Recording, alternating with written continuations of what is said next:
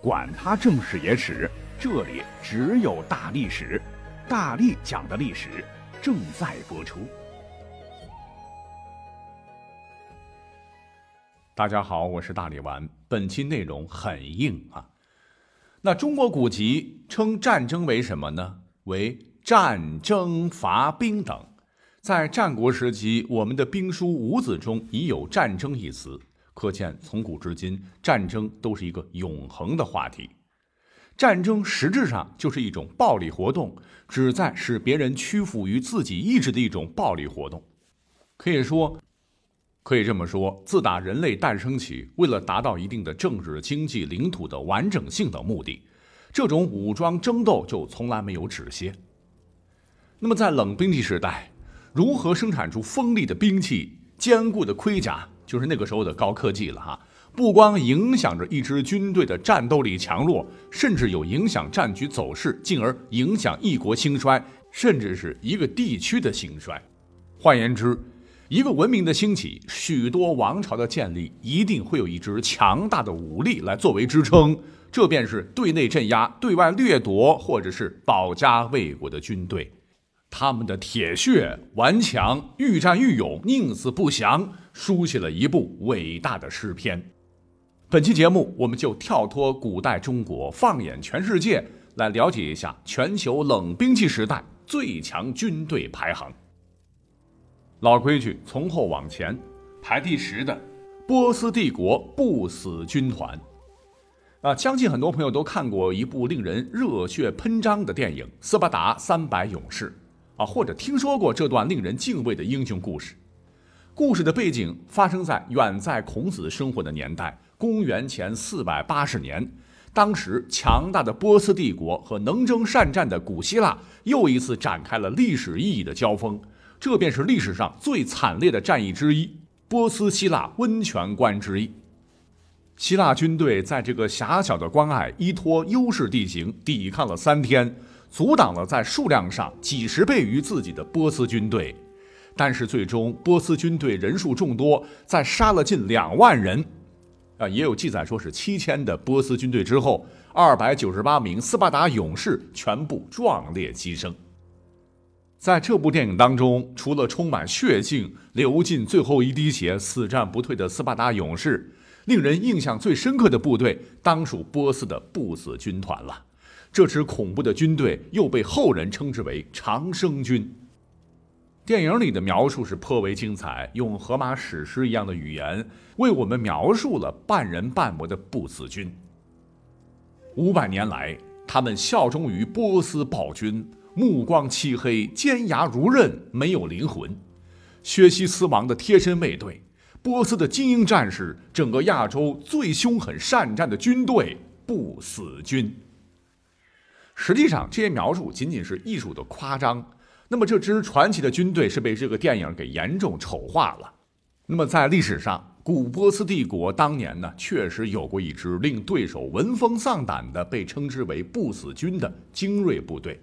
准确的说，他们应该算是公元前五六世纪全球最强大的重步兵兵种之一。不死军的人数仅仅只有一万人。却在波斯帝国东征西讨的过程中起到了至关重要的作用，让波斯第一帝国阿契美尼德王朝得以成为世界上第一个地跨亚欧非三大洲的大帝国。四大文明古国中的两个埃及和两河流域都败在了不死军的手下，古印度也被其打下了半边。不死军能伴随波斯帝国取得如此骄人的战绩，很明显。不可能是因为他们真的长生不死。据很多资料显示，极盛时期波斯帝国的兵力，包括大量随军奴隶，总人数应该在几百万人以上。而不死军的建制，刚才讲到了，始终保持在一万人左右。而且呢，经过层层严格的筛选，他们从中才能挑选出一名骁勇战士。不要说是百里挑一了，千里挑一那也是没有问题的。这就保证了这支精锐之师的战斗力一定是异常强大。每当经历恶战，不死军有人伤亡，波斯帝国会继续选拔相同数量的精锐，再编入不死军。无论战争如何惨烈，损失多大，不死军的人数不多不少，始终维持在一万人。或许这也给很多敌人以足够的威慑，误以为不死军是一群可以复活的勇士所组成的。不死军的威名由此诞生。除了精锐的士兵，其所装备的精良武器自然也是一个关键因素了。那么在电影当中，不死军的造型更像是日本的忍者，面戴着面目狰狞的面具，背后呢两把弯月大刀。但其实历史上，不死军作为精锐部队所选用的武器是非常多样的。根据希腊历史学家的记载，当时不死军的武器主要有弓箭、盾、矛、随身的短剑或匕首，铠甲为青铜链甲，胸前铠甲为整块的青铜圆甲。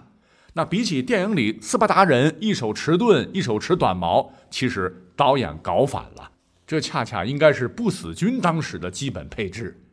但波斯人的战术明显更高一筹，他们所使用的矛非常有特色，矛尾端是一个苹果形的配重球，故而呢被亚历山大大帝称为拿苹果的战士。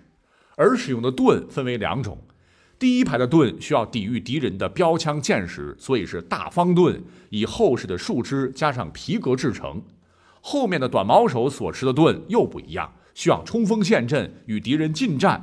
一面要抵挡敌人的武器伤害，一方面方便架矛戳刺，所以他们所持的盾被设计成八字盾，就是盾的左右边缘凹陷下去，跟阿拉伯数字的八很像。这种设计非常的巧妙，直到波斯第一帝国覆灭很多年之后，很多民族仍在继续使用这类盾牌。在电影当中，一支所谓的不死军被斯巴达三百勇士轻松的击败，然而。真实的历史完全不是这样，可以说是恰恰相反，所以第十的位置给他们当之无愧。排名第九的，我认为一定是马其顿兵团。说起马其顿兵团，大名鼎鼎的马其顿方阵，你应该听过吧？方阵中的重冠步兵，左手持直径约一米的圆盾，右手持长约两米的长枪，肩并肩的排成密集而整齐的队形。犹如巨大的刺猬一样向前挺进。一般的方阵一般由八名士兵排成一纵队，然后呢，根据总人数的多少向左右两侧延伸。假设兵力为一万时，方阵的正面将由一千两百余名士兵组成，其长度大约为一公里。方阵中士兵们手中的盾牌在保护自身左侧的同时，也掩护了相邻战友身体的右侧。一旦最前排的士兵倒下之后，原先位于第二排的士兵将迅速填上他留下的缺口。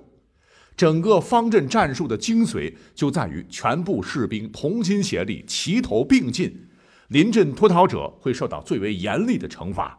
这就保证了马其顿方阵有恐怖的战力被激发出来。公元前三百三十三年秋，军事天才亚历山大大帝东征。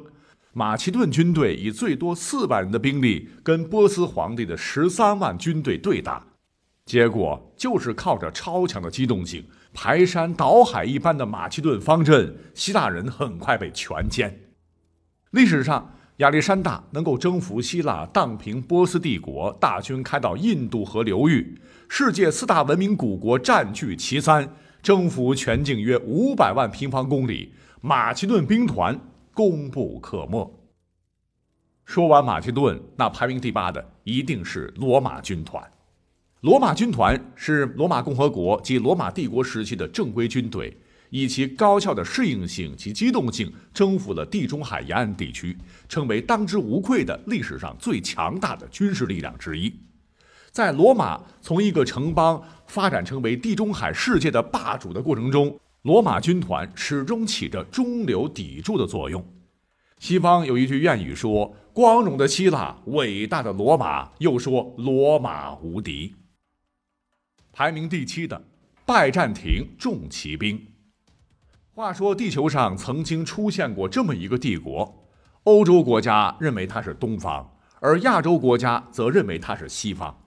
它在这个地球上，从公元三百三十年罗马皇帝君士坦丁一世在古城拜占庭旧址上兴建东都新罗马开始，到公元一四五三年奥斯曼土耳其军队攻陷君士坦丁堡为止，共历时一千多年，是名副其实的千年帝国。地盘横跨欧亚非三大洲，为欧洲抵挡住了来自东方波斯阿拉伯人的威胁，被誉为西方文明的保护神。历史上，拜占庭帝国之所以能够如此长久的兴盛不衰，主要在于它有一支当时整个欧洲和西亚都堪称实力第一的重骑兵，那真是百战百胜，令敌人闻风丧胆，是足足五百年打遍天下无敌手。这段描述呢，没有一点吹嘘的成分。我们先看看他们的武器装备。拜占庭重骑兵穿的是多层铠甲，主护甲一般采用铡甲，一种长方形甲片为主的甲胄吧，作为胸腹防护，配上悬条式或鳞片式的甲片防护腰胯和上臂，并且小腿和前臂也同样装备铁质的镜甲护臂防护。主甲外面还有罩袍。头盔采用通用的铁质的圆头盔，配上披下来的扎甲式护片，有的甚至采用锁子甲防护面部啊，只露双目，其防护程度已经达到了扎甲锁甲时代的巅峰。一些军事史学家称之为超重装骑兵，堪称古代冷兵器时代的超重型坦克，敌人的箭矢、标枪对他们都是无效的。拜占庭重骑兵的武器主要是骑兵枪、剑和盾牌。那现在呢？我在网上也看到很多文章了哈，很多历史爱好者特别喜欢将拜占庭重骑兵与几乎同拜占庭帝国同时代的金朝的重骑兵，所谓的铁浮屠来进行一番对比，VS 一下谁到底更强。由此呢，我们马上就要搬出排名第六的我国金朝的重甲骑兵部队，重点来了。据记载，当时北宋被西夏骑兵和辽国骑兵多变的战术搞得大感头疼的时候，更大的噩梦出现了。这便是从白山黑水中崛起的大金。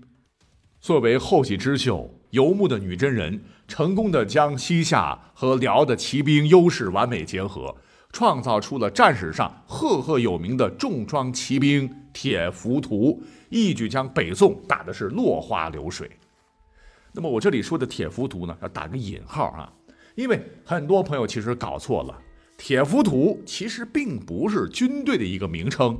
这个“浮屠”二字呢，翻译自梵文的“塔”，所谓的铁浮屠就是形容金军的重装骑兵在战场上冲锋时，像移动的铁塔一般难以抵挡，这才是铁浮屠的正解哈。